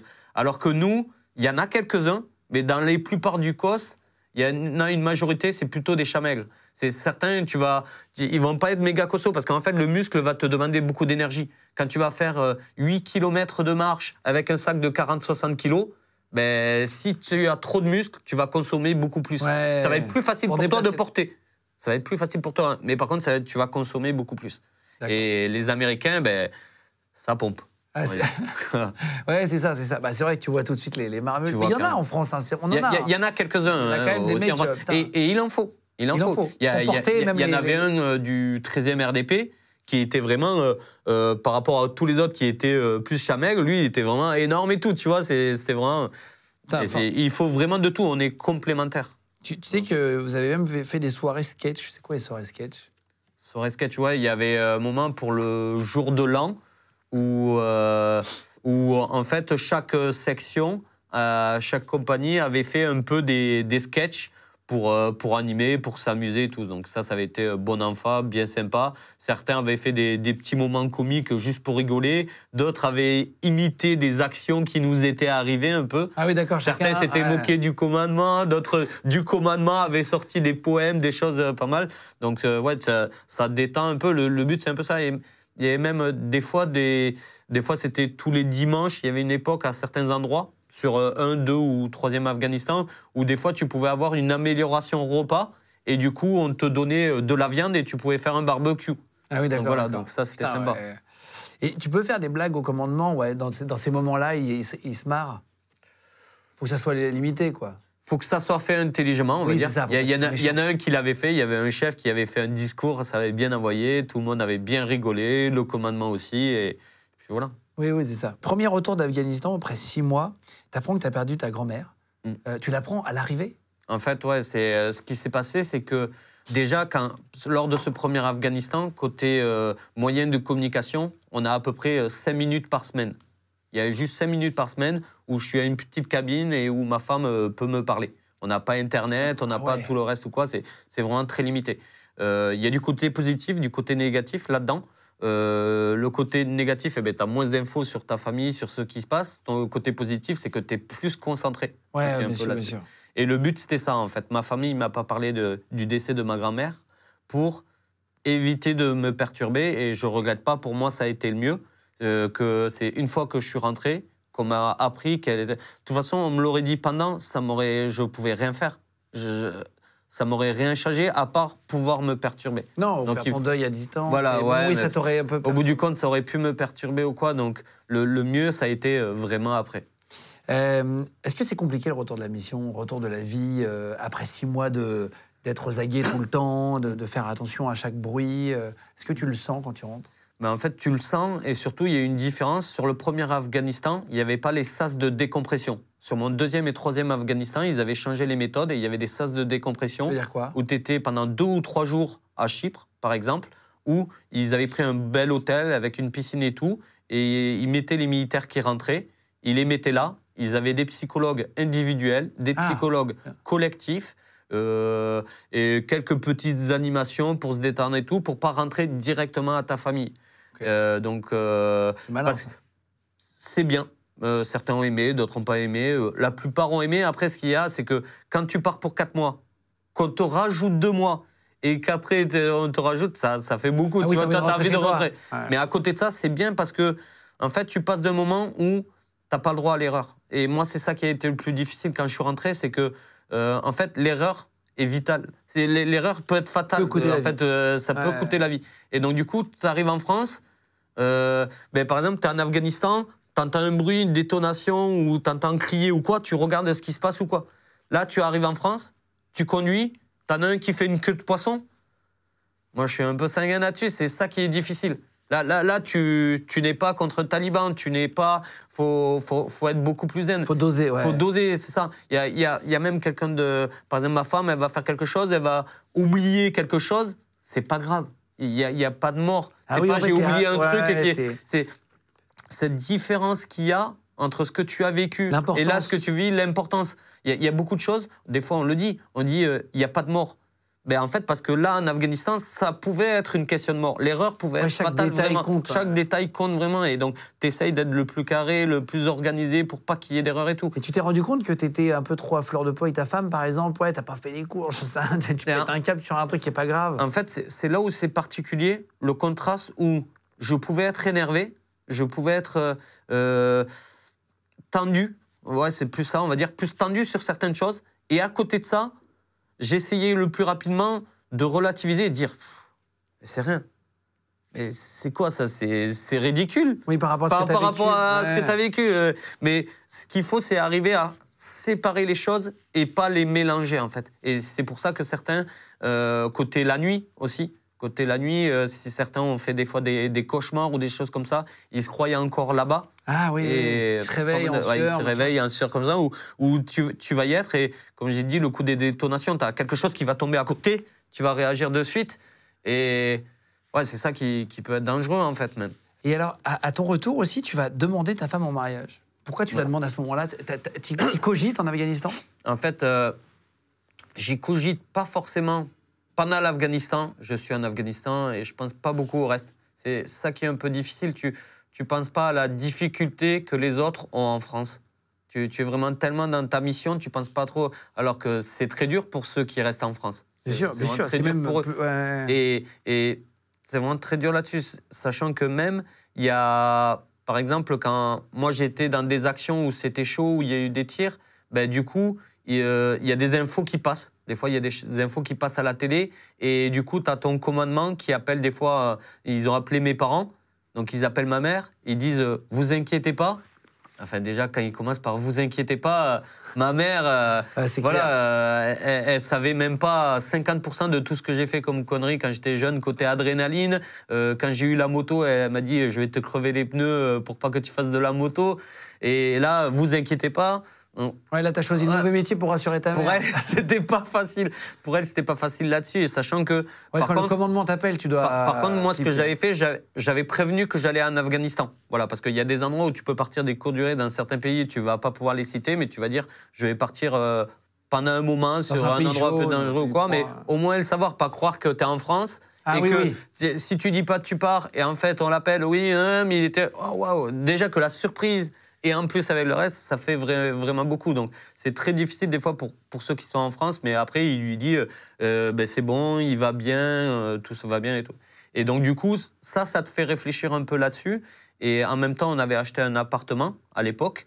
Et, et aussi, ça m'a permis de, quand tu passes au- aussi proche des fois de, de possibles morts, on va dire, hein, ça te fait réfléchir sur ce que tu as envie, sur ce qui est important pour toi et ce qui compte. Et donc, euh, ben, moi, j'ai su que c'était euh, ma femme. Et donc, du coup, je voulais euh, qu'on se marie ensemble. Ouais, tu te rends compte de l'importance et de, de- de- de ton équilibre, en fait, de tes Ouais. points cardinaux euh, dont tu as besoin, etc. Et, et- Elle a dit oui? Et donc, elle a dit oui, mais c'était particulier aussi. Donc, euh, c'est une anecdote aussi. on fait rien simplement, en fait. Et donc, du coup, on voulait se marier. Elle, elle est du côté de Médoc, moi du côté de Toulouse. Et en fait, on voulait se marier Au nord rapidement. de Bordeaux, euh, Ouais, on, on voulait se marier rapidement, du coup. enfin l'ouest. Et du coup, on a fait euh, à la mairie de- du côté de Bordeaux et euh, à l'église du côté de Toulouse. Mais en fait, l'église avec tout- toute la famille, les cousins et tout, donc ça allait faire trop de monde, donc pas de suite, et faire avant. Donc du coup, on a fait le 2 juin, on a fait euh, 2006 du côté de Médoc, et on voulait faire le samedi 2 juin, donc la même date, mais le jour lendemain, euh, à Toulouse. Sauf que ce qui s'est passé, c'est qu'on a fait la mairie, c'était bon, même si euh, un de ses témoins a perdu l'alliance et l'autre une heure de retard. On l'a retrouvé. voilà. Et à côté de ça, quand on va pour faire l'année d'après, on envoie les faire-part et tout, sauf que ma femme est au Kosovo. Et, Ah, et deux mois avant le 2 juin, Ouais. hein, donc euh, c'était quoi, vers mars-avril, elle m'appelle, elle me dit, eh ben, en fin de compte, je dois rester plus longtemps, je peux pas être là pour le mariage. Nous, on a envoyé faire part, on a tout réservé Putain, et tu peux pas. Donc du coup, quand tu es déjà dans l'année et que tu demandes pour déplacer la date, tu payes. du coup, on s'est déplacé le 14 juillet. Le seul date qu'il y avait de dispo. Ah, c'est vrai Et ouais, les gens voulaient pas se marier le 14 juillet. Pourquoi? Euh, parce que ben, sûrement par rapport à la fête et tout. Ouais, mais justement, c'est une belle fête. Certains, ils voulaient peut-être pas que leur date mémoire de mariage Ah, oui. soit liée au 14 juillet. Mais pour nous qui sommes militaires, Bah au bout du compte, euh, comme me disent certains, on a le feu d'artifice pour notre mariage. Voilà, tu C'est vraiment ça. Elle part en, en- en Afghanistan aussi ou pas, elle? Elle Oui. l'a fait? Oui, oui, elle est partie aussi dans plusieurs pays et elle est partie aussi en Afghanistan. Est-ce que ça aide euh, pour un militaire d'avoir sa femme militaire, ne serait-ce que pour comprendre? Alors, Ou c'est plus un- une emmerde au quotidien pour les enfants, j'en sais rien? Il y a du positif et du négatif. Le positif, c'est qu'elle va comprendre euh, pourquoi on doit le faire. Parce qu'il y, a- il y a un truc qui est difficile entre mm, partir à l'étranger parce que c'est le devoir et partir à l'étranger parce que c'est t'as envie euh, de, Bien sûr, bien de faire à l'étranger, de vivre l'action et tout. Donc c'est vraiment des, des choses différentes. Et le concubin ne va pas forcément comprendre ça. Donc là, la personne, quand l'autre est C'est un militaire, c'est beaucoup plus facile. Par contre, la problématique euh, qu'il y a, euh, peut-être qu'on va en parler ou peut-être que je peux en parler, c'est que du coup, elle aussi part. Donc à un moment, quand j'étais en Afghanistan, moi je suis parti six mois, et elle, elle est arrivée avec des véhicules, un VAB, à Nishrab. Moi je suis parti avec ce même VAB. On s'est croisés une heure et demie et on a mangé une pizza ensemble. Mais non, trop marrant. Et du coup, pendant huit mois, sur ces huit mois, en fait, six mois, j'étais pas là. Une heure et demie, on s'est croisés à Nishrab, où on a mangé une pizza ensemble. Et moi, je suis parti avec le VAB qui a été venu. Et après, pendant deux mois, je l'ai pas vu. Et après, Oh, on s'est fait un voyage Mexique, Miami. Bahamas. Pour Ah, c'est vrai. Ouais. Ben, on avait économisé euh, de l'argent. Et du coup, euh, aller de l'autre côté, on avait fait Mexique, Miami, Bahamas, vu qu'on plongeait. Ah oui, gros kiff. là. Et voilà, gros kiff. En même temps, 8 Et du mois coup, sans voir pendant ta huit femme, mois, c'est tu te chaud. vois pas. Parce que ben, l'autre est militaire. Et 8 Donc, mois, euh, c'est une re- relation. euh, c'est une relation. c'est hein. compliqué. Et, et surtout, tu as, ce côté qui est compliqué, comme j'ai dit, celui qui est en France, c'est compliqué pour lui, mais aussi il s'habitue à y vivre. Donc, euh, il s'habitue à vivre sans toi. Oui, c'est Donc, ça. quand tu reviens, ben, refaire des, des négociations, essayer de, de, de faire des choses, mais j'étais bien tout seul, tu vois. Mais Ça, ça, c'est le truc horrible, tu sais. J'étais bien tout seul. Ah merde, et tu vois, des, chacun s'y habitue, mais autant d'un côté que. Oui, bah, bien sûr, t'es chez Et- toi tranquille, tu regardes ton film comme tu veux, puis d'un coup, il y a quelqu'un. et, et encore, il doit y avoir un peu plus compliqué où euh, ben, je connais beaucoup de femmes militaires qui sont avec des militaires, mais il y a des femmes militaires qui sont avec des civils, des hommes civils, et je pense que ça peut être plus compliqué même. Ah oui, oui, d'accord. Là-dessus. Sur, sur ton deuxième euh, Afghanistan, tu as, une mission de 10 jours, c'est ça C'est Oui. le truc le plus notable, en gros, euh, euh, qui t'est arrivé.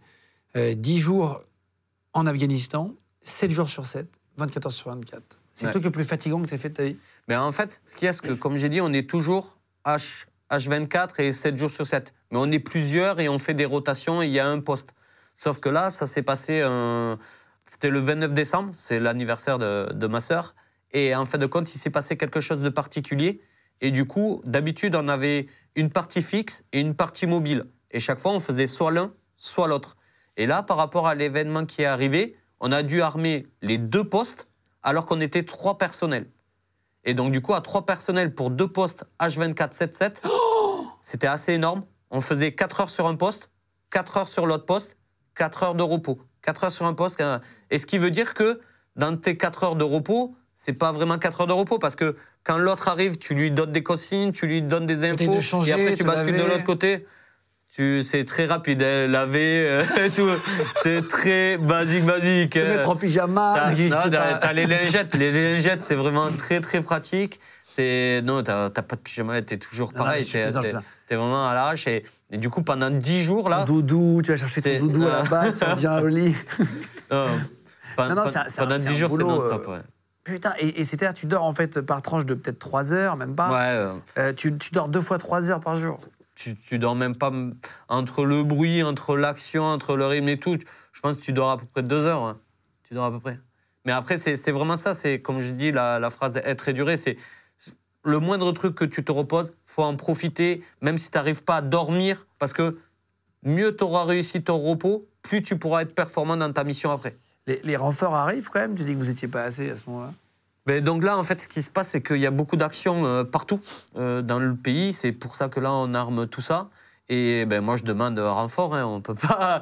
Au bout de mois, ça, ça va être trop dur. Et donc, du coup, on m'envoie un personnel. Tu tiens de- combien de temps comme ça à 3 10 jours. Putain, c'est long 10 déjà. jours. C'est- long. Surtout que quand, quand, quand tu le commences, comme j'ai dit, tu le commences, tu sais pas quand tu vas le finir. Ah, c'est ça. Tu sais pas du tout. Il n'y a, pas de fin. Il y a pas. Voilà, dans deux jours, ça va être fini, dans 10 jours. et donc, c'est il t'envoie un gars on m'envoie un mec parce que nous, on est très limité. La guerre électronique, le renseignement comme Ouais, ça, c'est des savoir-faire. on est en auto-relève.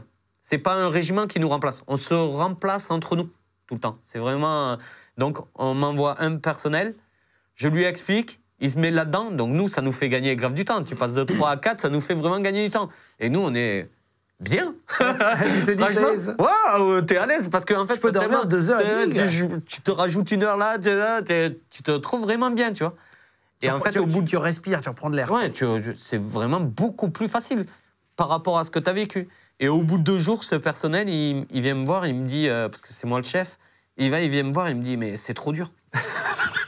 Waouh Mais c'est vraiment ça, tu sais, le, le rire quand même. Je suis là. Enfin, je suis entre étonné, en train de me dire euh, stupéfait, et je vais voir après, j'ai mes deux autres qui étaient avec moi depuis le début des jours. Je dis, hé Mais, Il est ils, sont, ils sont là. Mais tu sais pas, c'est ce qu'on a fait depuis 10 jours. Mais au bout du compte, on comprend. Oui, c'était dur pour lui, c'est normal. Il était sur autre chose. Qui, qui- c'était du travail quand même et tout, mais c'était tellement intense. Et nous, on était passé de l'autre côté que d'un côté, nous, ça nous simplifiait, ça paraissait plus simple. Pour lui, ça devenait plus dur. Donc c'était vraiment ça la différence. Ouais, lui, il monte dans les tours et vous vous baissez. C'est ça. euh, vous vous comprenez pas, quoi, sur ce truc-là. Et donc, tu fais cette mission de 10 jours très longue. Après, tu vas rentrer, en gros. On va, on va la faire courte pour ce deuxième Afghanistan. Euh, tu le vis mieux que le premier? T'es habitué? Il y a. Ouais, tu... déjà, il y a le sas de décompression, comme j'ai dit, où on te fait revenir euh, tranquillement là-dessus. Euh, même, même six mois, c'est particulier euh, là-dessus aussi, où en fait, c'est euh, quand il y a le. Sur le sas de décompression, euh, il y, a, y a le volcan en Islande qui, qui fait les nuages et tout, et du coup, on n'a pas pu atterrir en France. Donc, on a été reprolongé et tout, donc là-dessus, pas top. Voilà. Plutôt que d'atterrir à Paris, on a atterri à Istres. Mais bon, voilà. Et après, quand on rentre, j'ai quand même eu beaucoup plus d'expérience. Je suis plus âgé, j'ai plus l'habitude. Donc, euh, je suis quand même plus tranquille. Mais tu as toujours ce côté, quand même, tension. Tu es, tu es obligé de l'avoir, en plus de, de tes hommes, ce qu'ils ont pu vivre et tout. Euh, Tu deviens papa. euh, juste avant la troisième fois où tu vas partir en Afghanistan, ta dernière OPEX là-bas. Euh, tu pars là-bas quand ton fils a 4 mois. Mm. Et tu reviens quand il en a 11. Tu arrives à avoir des photos, à recevoir des, des- des informations de sa part, des, des vidéos. euh, Mm. Comment tu gardes le lien et comment tu le vois grandir pour la première fois? Ben, là, du coup, heureusement, il y a plus de moyens de communication. Et donc, du coup, on peut se voir à l'époque euh, avec, euh, mince, comment c'était, euh, MSN. Ouais. Et donc, du coup, je peux des fois voir avec la cam, je peux voir des fois des photos, des fois, il m'envoie des photos. Donc, c'est vraiment ça. Le... Parce que c'est le, ce troisième Afghanistan, c'était particulier. Moi, je voulais pas y aller au début même. C'est vrai? C'est ouais ouais franchement. Pourquoi? Ben parce qu'en fait j'ai j'ai été parmi les premiers à être allé deux fois en Afghanistan. Quasiment personne n'était allé euh, trois fois. Euh, j'ai perdu pas mal de copains qui sont morts en Afghanistan, euh, d'autres qui ont été blessés. Et donc du coup, à force de jouer, au bout d'un moment, tu vas perdre. On, Ah, on tu va te dire dis c'est la fois ça. trop en gros Donc pour moi, je pensais que ça allait sûrement être la, la fois de trop. J'avais déjà fait plus d'un an en, Afghanistan, au total tout cumulé. Là, ça allait faire six mois de plus. Euh, mon fils il, il- il venait de, de naître. Donc tout ça, c'était compliqué. Et même, euh, par exemple, pour l'armée, on peut prendre une assurance militaire.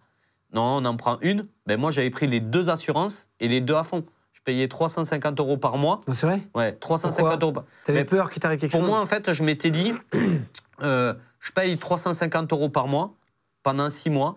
Si jamais euh, je perds de l'argent, c'est pas grave. Ça voudra dire que je serai rentré entier. Le but pour moi, c'était ça. C'était vraiment, je dépense de l'argent. Si jamais cet argent aura été utile, c'est malheureusement qu'il me sera arrivé Ouais, quelque chose. sûr, bien sûr. Si jamais c'est de l'argent qui n'aura pas été utile, c'est que je suis entier. Donc en fait, c'est une bonne nouvelle dans les deux cas. C'est- Ça permet de donner une pension à ta femme si jamais tu pour ma ça femme, pour euh, fils. mon fils, pour, euh, pour tout. Et comme j'ai dit, je ne le sentais pas. Il y, y a des fois des choses qui arrivent et tu te dis Ah, je, je m'en doutais. Ben, moi, là, à ce moment-là, je- moi, sur ce troisième Afghanistan, je pensais que j'allais mourir. Pourquoi tu pars Parce que c'est mon chef du BOI qui va être mon futur chef de corps qui me demande d'y aller. Parce qu'après, c'est ça aussi. Quand tu as un nom et que ça se passe bien, ben souvent tu reprends la même Ils ont personne. confiance en toi. bah Ils ont confiance en toi, ça s'est bien passé, tu as fait des choses différentes, donc on reprend ton nom. Et puis, t'es à l'armée pour ça aussi. Je suis à l'armée aussi euh, pour ça, mais tu as plein de pays différents, tu as des Oui. pays plus sympas que d'autres, plus tranquilles que d'autres euh, quand même. Franchement, sur le taux de, Ouais, danger, j'ai fait. Je suis dans le haut level, on va Parce dire. que, parce que, faire une petite aparté, mais tu dis que tu as perdu des, des copains là-bas. Tu, en, tu en perds beaucoup enfin, tu, tu, tu- J'a- J'en ai perdu, ouais. J'ai Strong, Jonathan Lefort, qui était avec moi lors du premier Afghanistan. On était ensemble à Spinboldak. Et qui, euh, ben, c'était. euh, J'étais euh, chez mes beaux-parents et j'apprends euh, comme quoi euh, il est mort. Il est mort euh, en Afghanistan lors d'une mission HK-35. Et euh, ben, là, ça, ça me pique. Là, ça fait très mal. Euh, ouais, je suis, je suis bien touché. C'était un des, des personnes du COS avec qui je m'entendais le mieux. On était vraiment bien sympathisés, potes. Et je fais aïe. Et en plus, même là-dessus, je me pose des questions aussi. Est-ce que si j'avais été là, j'aurais pu aider? Ah oui, oui. Tu vois? Et c'est ça, c'est ce raisonnement-là, l'un des raisonnements principaux, qui va me faire aller à ce troisième et qui va me faire y aller. Parce que quand, quand il me demande, euh, mon chef, euh, il faut savoir, il y en a certains, ils refusent d'y aller. Ok. Et donc, euh, il y a beaucoup moins de monde qui va y aller à force. Voilà. Parce qu'ils savent que c'est dangereux. ils savent que c'est dangereux et voilà, c'est vraiment très compliqué. Et surtout qu'on est des cibles faciles. C'est pour ça que voilà, c'est compliqué tout ça. Et, et je me dis, si j'y vais pas et qu'il se passe quelque chose, je vais m'en vouloir.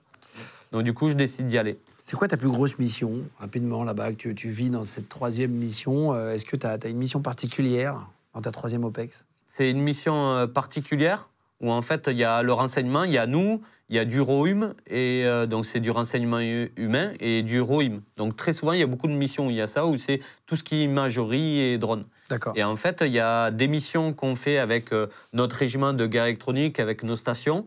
Et des fois, il y a des personnes du COS qui viennent pour euh, juste deux semaines et ils font euh, des petites missions à très petits effectifs et ils ont besoin d'une personne de la guerre électronique par rapport à notre passif. On connaît euh, ce qu'on fait et on peut être utile avec eux. Et en fait, ce qui se passe sur euh, une des missions que j'ai fait en Afghanistan, on avance, on est en pédestre, donc on est en train de marcher. Puis au bout d'un moment, on entend Vous du êtes, bruit. euh, vous êtes habillé en militaire ou Oui, on est en militaire, on est de nuit. Militaire, oui. On est de nuit en militaire. On entend du bruit, on se cache.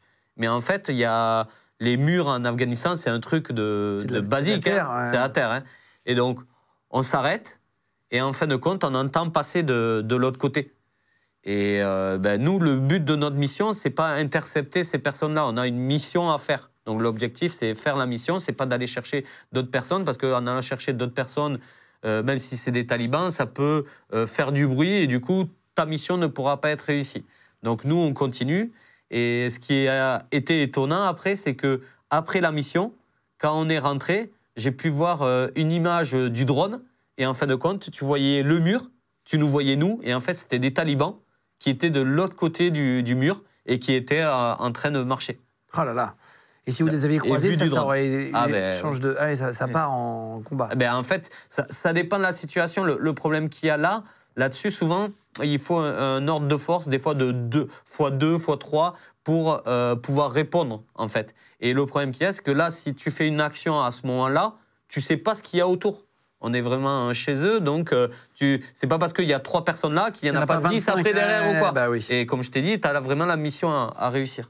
Ton, ton filleul militaire est blessé là-bas. Euh, vous avez un, des filleuls militaires, ça je savais pas. euh, t'es parrain en fait d'un jeune, C'est ça. Ouais. en gros, euh, qui arrive et tu le parraines, tu le suis tout au long de sa carrière. En gros, c'est Ouais. ça? Ouais. Tous les militaires ont ça? Pas, pas tous, mais une grosse partie font ça. Nous, dans le renseignement et dans la guerre électronique, on, on faisait ça parce que ben, lui, quand il arrive, il est jeune sergent. Moi, je suis chef, j'ai quelques ancienneté et on peut se parler. C'est, euh, quand, on a un filleul comme ça, on se parle, on, se dit vraiment les choses. Lui, il peut se confier à moi, pas comme un chef, mais comme un ami pour avoir des conseils, pour apprendre de l'expérience, pour avoir des informations. Et, et là, lors de cet Afghanistan-là, euh, malheureusement, ils se sont fait tirer dessus. Donc, ils étaient en VAB et ils se sont fait tirer dessus. Et donc, il y a lui et d'autres personnels de notre régiment qui ont été blessés. D'autres, certains à la jambe, au cou, au visage. Et c'est pas, Et donc, pas blindé? Eh ben, c'est blindé, mais après, c'était quand ils avaient une partie dehors. Et c'est une roquette qui est venue. euh, Ah, c'est une taper. roquette. Ah oui, c'est pas tiré Voilà. dessus. Et donc, du coup, certains, ils ont des éclats qu'ils ont pu se faire sortir plus tard. D'autres, ils ont encore des éclats qui resteront à vie euh, dans Ah, c'est eux. vrai? Ouais. En plus de- d'une problématique qu'on a, c'est tous les stress post-traumatiques que peuvent avoir euh, les gens. Ah, euh, même au niveau sonore, j'imagine après Oui. ça te. Ben, ni- niveau sonore, on a eu, euh, lors du premier Afghanistan, j'ai eu euh, le VLRA qui était devant, le véhicule de devant, qui, qui a pété. Et donc, du coup, euh, là, le conducteur, qui était un de chez nous de Guerelec, il a eu un énorme trauma sonore. Donc, il était avec un sac à perfusion après pour récupérer et tout. Ah. Donc, su- suite à ça, on a eu après des. Il y a eu une amélioration des babes sur mesure. Donc, des bouchons anti-bruit sur mesure qui permettaient de parler entre nous, de pouvoir écouter, mais que s'il y a un choc, eh ben ça. Comme ça les reste. casques électroniques de tir. Voilà. Et c'est- le 20 janvier 2012, tu- c'est un des moments les plus difficiles pour toi euh, que tu vas vivre à l'armée. Euh, tu as un ami, l'adjudant l'adjudant, euh, chef Wilm, Oui. euh, qui, qui est, qui, est, qui est tué là-bas. Est-ce que tu peux expliquer ce qui se passe? Donc en fait, ce qui se passe, c'est que il y en a certains, on se retrouve. On, on est plusieurs. Certains, à pas, comme j'ai dit, c'est les mêmes noms qui ressortent. Et tu as certaines spécialités qui sont particulières, et donc tu es limité, et donc tu te retrouves. Et l'adjoint Chavim, c'était un copain que j'avais connu lors du deuxième Afghanistan. Eux, ils avaient euh, Canal+, et j'allais voir les matchs du Stade Toulousain là-bas. Donc, euh, ben, En moi, Afghanistan? Ouais, en Mais Afghanistan. Et donc, du coup, j'allais voir les matchs chez eux, à leur popote, et, et moi, je prenais du plaisir là-dessus. Donc, on avait bien sympathisé et tout. Et lors de ce troisième Afghanistan, moi, je suis euh, au niveau de Torah, lui, il est au niveau de Guan, et c'est un site euh, encore plus petit euh, que nous. Et donc, des fois, on se rencontre, on se parle, et il y a un moment, il vient récupérer du courrier chez nous. Et du coup, je le fais venir à Popote, je le présente aux, jeunes de chez nous. On parle, on parle de ce qu'on a vécu avant et tout. Et euh, en fait, une semaine après, quand il est à Guan, lors d'un footing, il se fait tirer dans le dos par quelqu'un de l'ANA. C'était un taliban qui s'était infiltré. Oh là là Et euh, Un militaire de la base, en fait, ouais. euh, de l'armée afghane. euh, quelqu'un de l'armée nationale afghane, mais c'était un taliban qui s'était infiltré. Il leur a tiré dans le dos. Putain. Et donc, il, il est mort euh, comme ça. Pendant, un, pendant le temps de repos, quoi. Ouais, c'était le- leur temps de repos. Ils faisaient un footing dans, dans leur base. Et en fait, ils se sont fait tirer euh, dans le C'est-à-dire qu'il dos. faut se méfier de tout le monde, quand même. tu, tu peux, tu, tu peux avoir confiance en rien et en personne, mais en même temps, tu es obligé de faire confiance pour avancer des choses. Il faut, faut surtout pas faire des généralités. Quand, on a- quand c'est arrivé, tu as une envie de vengeance. En plus, c'est ça qui est très difficile. Tu te dis, ah, ils abusent. Mais il faut pas faire une généralité parce que dans l'armée nationale afghane, il y avait des ripoux, il y avait des mecs pourris, il y avait des infiltrés. Mais il y en a certains, ils ont défendu leur pays, ou ils ont essayé. Il y a eu beaucoup de morts de l'armée nationale afghane. C'est des mecs qui voulaient défendre leur pays. Ils n'ont pas réussi. Euh, il a été tué, le taliban?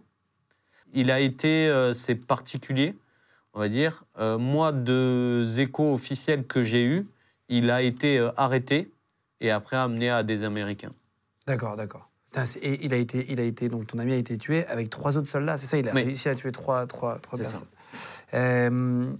Et d'où, pour revenir là-dessus, le que j'ai voulu aller à ce troisième Afghanistan comme Strong quand je l'ai perdu. Est-ce que j'aurais pu? Ben là, j'y étais. Mais non, nous, côté renseignement, on n'avait pas eu euh, cette info-là. C'est ça qui est particulier. Là, il arrive ça, on n'a pas eu de renseignement là-dessus, du coup, on n'a rien pu faire. toi, tu étais Mais- sur base à ce moment-là? Moi, moi, j'étais sur euh, la base de Torah, ouais, donc j'étais en Afghanistan, je l'avais vu une semaine avant. Donc nous, on n'avait pas de renseignements pour. Et c'est pareil, c'est ça qui est un peu hallucinant, c'est que euh, en France, on, on va se dire, certains vont dire, ben, on est bien. Et euh, on m'a demandé quand on a quitté l'Afghanistan, euh, ben, du coup, tu y allais pour rien. La question très difficile, mais du coup, tu y allé pour rien. Tu as risqué ta vie. Pour moi, mon avis à moi personnellement, non. J'y suis pas allé pour rien. J'y suis allé là-bas pour plusieurs raisons. Donc déjà, il y avait des choses qui se faisaient. Il y avait des femmes qui étaient accrochées à un poteau de foot sur le stade de Kaboul et qui se faisaient tuer, avec du monde qui applaudit euh, dans les tribunes. Ça, je trouve pas ça normal. Donc ça, ça a été arrêté. Il y avait des camps d'entraînement. Ces camps d'entraînement, ils ont été démantelés. Il y a des chefs qui ont été, euh, qu'on s'est occupé d'eux pour euh, éviter qu'il y ait des opérations. Et surtout, on sait ce qui se passe, mais on ne sait pas ce qui est évité. Il y a beaucoup Bien de sûr, choses. C'était plus facile pour eux de nous tirer sur nous là-bas en Afghanistan qu'en France. Il y a beaucoup de choses qui ont été déjouées en France. Quand en France, il y a un attentat, on le sait quand il arrive. Mais tous les attentats qui ont été déjoués, On le sait on pas. ne le sait pas. Ouais. Il y a- il y, en a plein qui. Tout n'est pas noir et blanc. On n'est pas chez les bisounours. Et certains, par, par envie, par motivation financière, religion ou quoi que ce soit, ils veulent faire du mal à la France ou à certains peuples et certaines choses à l'arrache. Et nous, on va réussir à éviter certaines. Mais personne ne le saura. Hmm. Voilà, ça. Félicitations pour ça. C'est vrai que on- euh, ton unité était respectée. Euh, Tu, tu sens, tu sentais qu'il y avait du respect pour la guerre électronique. Les gens ont compris l'intérêt, même les autres militaires. En fait, on, est, on était tellement secret qu'on n'était pas connus. Ah oui, Mais par contre, ceux qui ont travaillé avec nous et ceux qui ont vécu notre expérience et qu'on a pu leur apporter des choses, ben après, différemment. Justement, avec les forces spéciales, par exemple, sur les premiers Afghanistan ou tout début, ben, tu avais un peu des questions, ils se posaient la question, bon, on les prend avec nous ou pas Euh, Si on les prend avec nous, ça va nous faire chier ou quoi? Alors que sur la fin du RS6, les, toutes les unités, que ce soit force spéciale, euh, marine, armée de terre ou, ou armée de l'air, voulaient qu'il y ait un élément de guerre électronique avec eux. Ah il, y a une mission, ouais, il y a une mission, ils ont retardé la mission pour qu'on ait le temps de rentrer et repartir avec une autre. Ah waouh, ok, ouais, ça a pris de Parce la que ben, à partir du moment où tu peux sauver la vie et que tu arrives à faire quelque chose que eux-mêmes ne peuvent pas faire, c'est vraiment ça. Et en plus, tu, tu expliquais, tu as fait trois OPEX euh, sur plusieurs années. Finalement, en fait, la technologie évoluait d'OPEX en Ca- OPEX. carrément, moi j'étais en Afghanistan du coup en 2005, 2006, 2009, 2010, 2011, 2012. Ah ouais, donc t'imagines entre euh, la différence Donc, de euh, technologie. Ouais, c'est pas la même chose. Tu quittes l'armée en 2018, euh, six ans plus tard, et euh, après 17 ans. Pourquoi tu quittes Pour terminer? Donc je quitte l'armée parce que ma femme est, est- qui est militaire est mutée pour la Nouvelle-Calédonie. Voilà.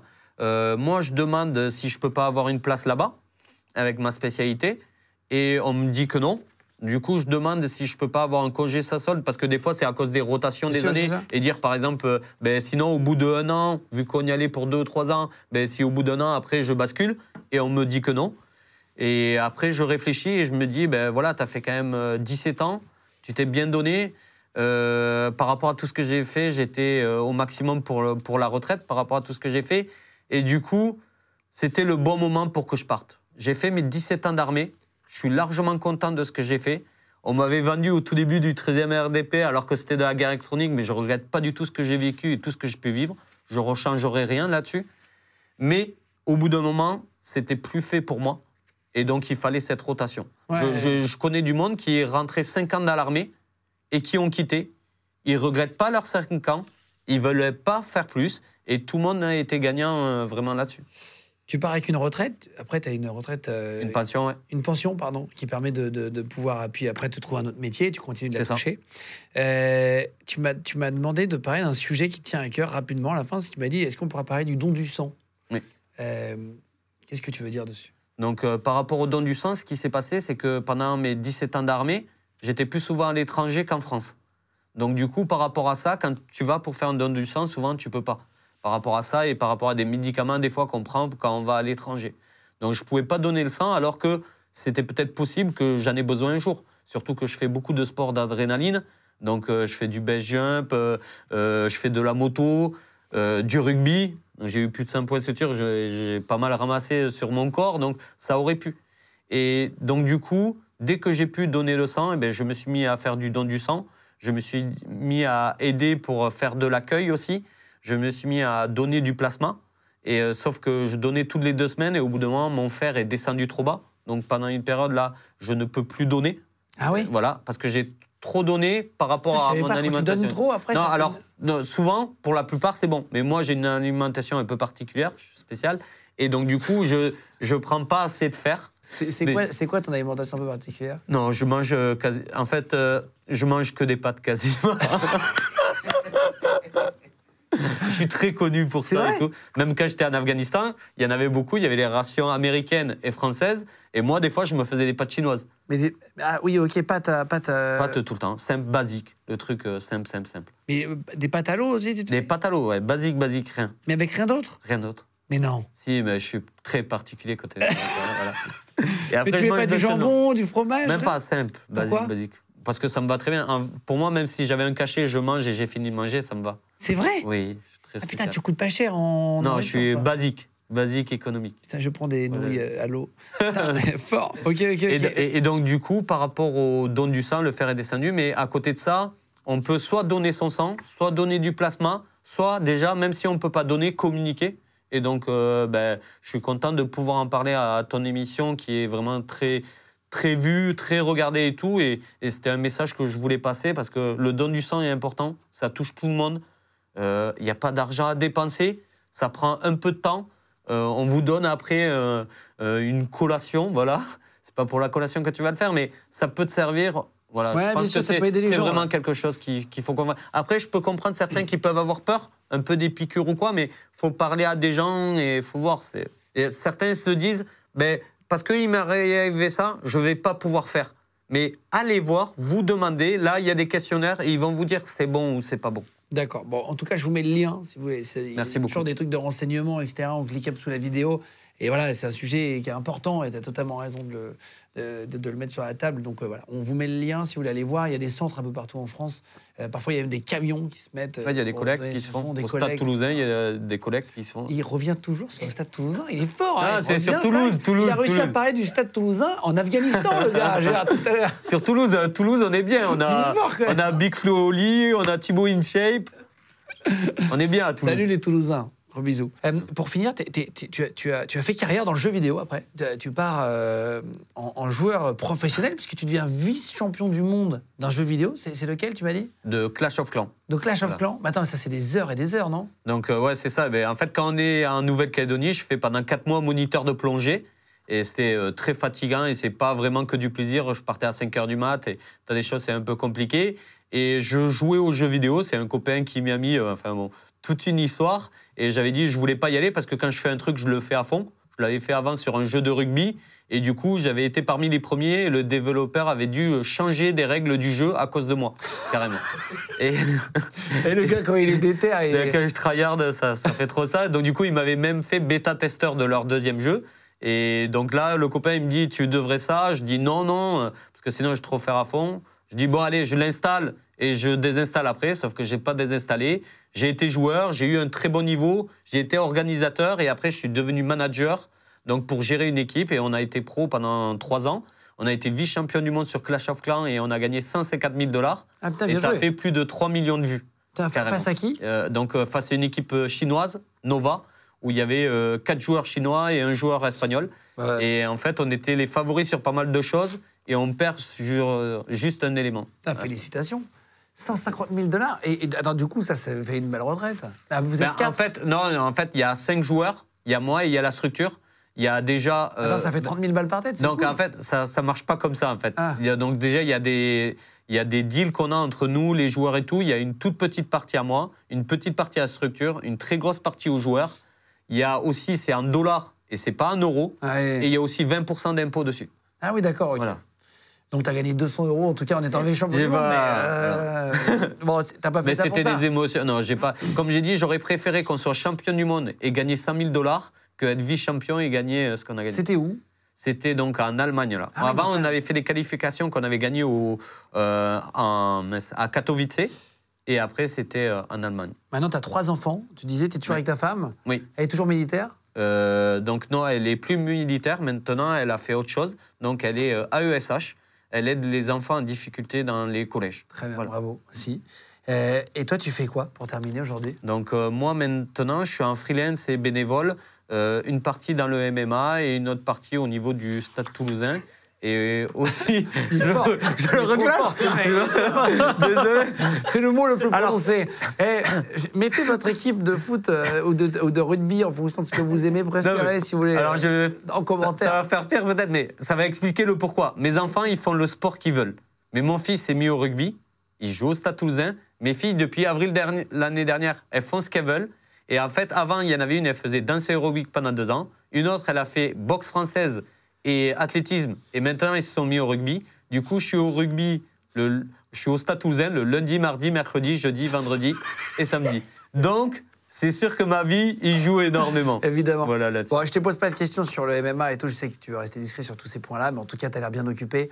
Euh, Et vétéran de France aussi. Et vétéran de France, grosse dédicace, Louis Saillant, qui est déjà venu, ancien commando marine qu'on embrasse fort, euh, qui est venu et euh, qui euh, gère cette association du main de maître. Et je vous mets un lien aussi dessous, en cliquable, si vous voulez les, les- les aider. Euh, ils aident, bah, comme leur, leur nom l'indique, les, les vétérans de France. C'est hyper important. Il y a plein de gens qui sont blessés, même psychologiquement, et, qui ont besoin d'aide. Et, et ils organisent plein de trucs super. Et ce mec-là est génial aussi, Louis. On l'embrasse fort. Merci. Merci beaucoup. merci à lui, merci à toi. Quelle est la meilleure équipe de rugby en France? J'ai- j'ai- j'ai- j'ai- Le Stade Toulousain. Mais par contre, je comprends pas pourquoi tu as demandé en France. C'est dans le monde. Ah oui, pardon, dans le monde. Voilà, merci. Merci à merci mille fois, c'était un plaisir, Merci Trog, euh, d'être venu euh, nous voir. Merci Trog beaucoup. 31 ou Trog, comme, euh, comme Voilà. tu veux. Je sais que tu as deux manières d'être appelé. Euh, merci à vous tous d'être de plus en plus nombreux, les gars, à être avec nous. C'est assez incroyable. Vous êtes vraiment euh, en masse euh, euh, arrivés depuis quelques mois là et on est trop content que vous soyez de plus en plus nombreux. Merci mille fois. Continuez de vous abonner. Mettez des commentaires, mettez votre équipe de rugby ou de foot préférée si vous préférez. Chacun le sport qu'il veut. Exactement. Euh, en commentaire, juste on va regarder un peu d'où sont les plus gros fans euh, en, dessous, euh, en dessous de la vidéo. N'hésitez pas à mettre un, un- un petit pouce en l'air pour, pour aider l'algo et la petite cloche pour être au courant des, des nouvelles interviews. On en fait une tous les mercredis, les vendredis et les dimanches. Et toujours en podcast audio. On est premier de France aujourd'hui, c'est incroyable. Merci à toute l'équipe d'avoir préparé l'émission. Et à la prochaine émission. Ciao tout le monde. Les gens de podcast.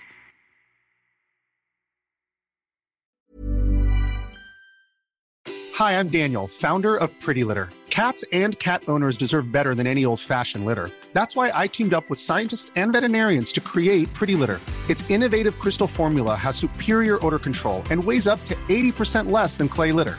Pretty Litter even monitors health by changing colors to help detect early signs of potential illness. It's the world's smartest kitty litter.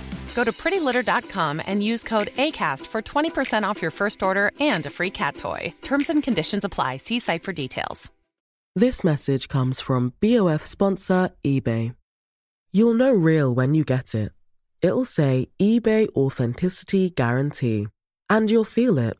Maybe it's a head turning handbag, a watch that says it all, jewelry that makes you look like the gem, or sneakers and streetwear so fresh every step feels fly. eBay gets it.